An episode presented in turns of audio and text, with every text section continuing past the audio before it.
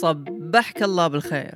في هاللحظة أنت قاعد تستمع للحلقة الخامسة من بودكاست أفكار.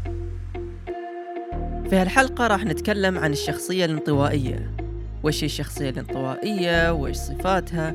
وبعد بنعرف ليش المفروض نتعرف على شخصياتنا بشكل أفضل. لكن أهم شي في هالحلقة إن كل واحد منا بيعرف هل شخصية انطوائية ولا لا.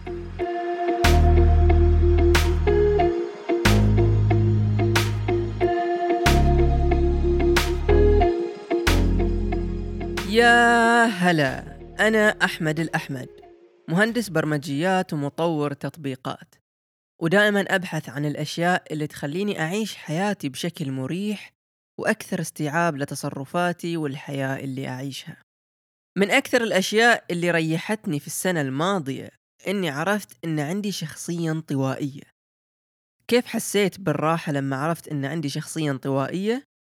راح تعرف الجواب لما نتكلم عن أهمية معرفة الشخصية طيب لما نقول شخصية انطوائية ويش يجي على بالك؟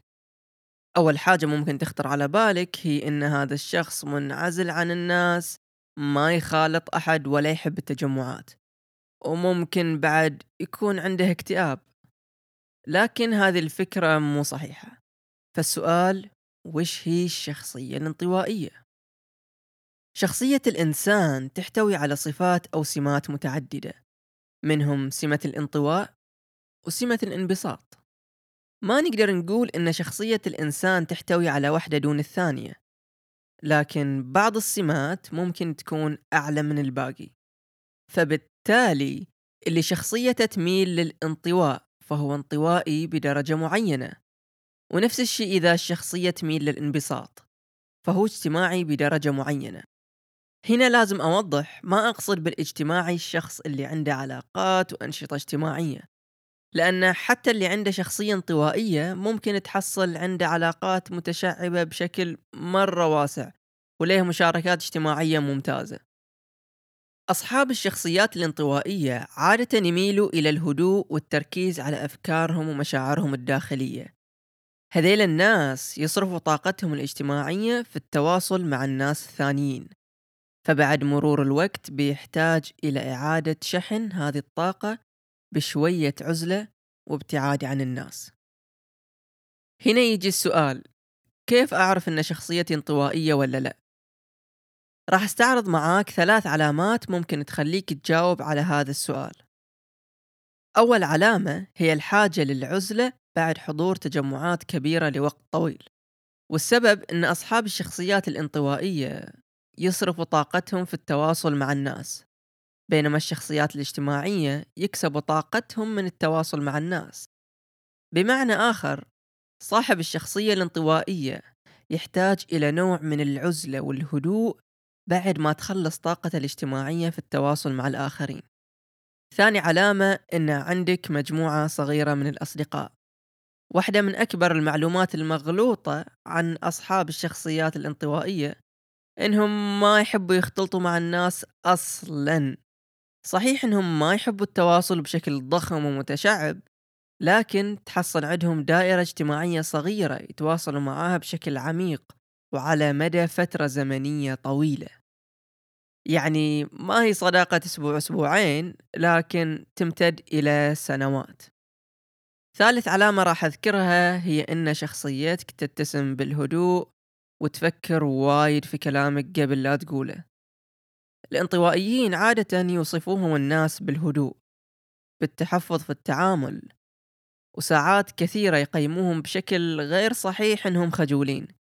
صحيح إن بعض أصحاب الشخصيات الانطوائية خجولين لكن المفروض ما ينوصفوا كلهم بالخجل بينما الغالب على أصحاب الشخصيات الانطوائية إنهم يختاروا كلماتهم بعناية ويتجنبوا أي محادثات ما يشوفوا لها مغزى بالنسبة لهم. فإذا كانت عندك واحدة من هذه الصفات فاحتمال كبير أن شخصيتك تميل إلى كونها شخصية انطوائية طيب وش الفائدة أني أعرف أن شخصيتي انطوائية؟ أول شي لازم تعرف أن ما في سمة أفضل من الثانية.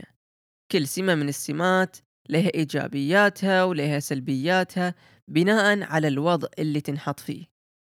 لما تعرف أن شخصيتك انطوائية بتصير قادر أنك تفهم تصرفاتك أحاسيسك وأفكارك بشكل أكبر.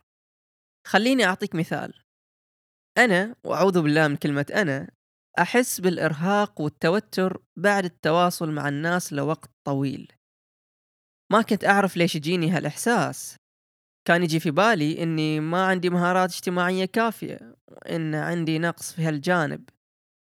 لكن بعد ما عرفت شخصيتي انطوائية صرت انتبه لنفسي إني ما أوصل لهالمرحلة لما أبدأ أحس إن طاقتي قريب تخلص أحاول أنسحب من المكان اللي أنا فيه وممكن أرجع بعد ما أخذ وقت مستقطع لنفسي.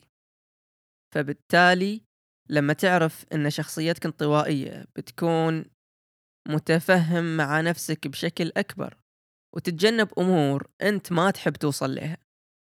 بالإضافة إلى أنك ما راح تحس أن عندك نقص ودائما تقارن نفسك بالآخرين. فنستخلص من هالكلام. بغض النظر كنت انطوائي ولا لا مفيد جدا إنك تعرف نفسك بشكل أكبر. راح تكون أكثر تقبل إلى نفسك وراح تكون عندك قابلية تشوف الأشياء من وجهات نظر مختلفة. وبتكون أكثر إبداع أكثر إنتاجية لأنك عرفت كيف تتعامل مع نفسك. فبالنتيجة بتتحسن حياتك في مختلف المجالات سواء كان عائلي وظيفي ولا اجتماعي وشوي شوي بتكون أكثر ثقة في نفسك. هنا نكون خلصنا موضوعنا. فقبل لا ننهي الحلقة خلينا نستعرض أهم النقاط اللي قلناها. قلنا لازم نعرف أن الشخصيتين الانطوائية والاجتماعية ليهم إيجابياتهم وسلبياتهم على حسب الموقف اللي يكونوا فيه.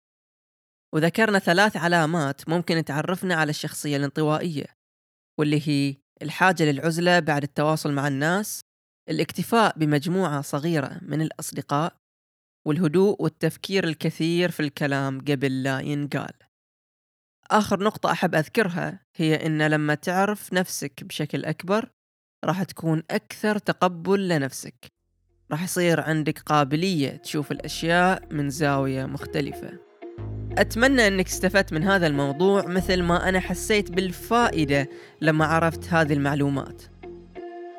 إذا عندك أي أسئلة أو استفسارات أو حتى اقتراحات راسلني على حساب البودكاست في الإنستغرام آت أفكار بودكاست أو حسابي الشخصي آت AHM1992 أو ممكن تراسلني على الإيميل أفكار بودكاست at gmail.com كل هذه المعلومات بتحصلها مكتوبة في تفاصيل الحلقة.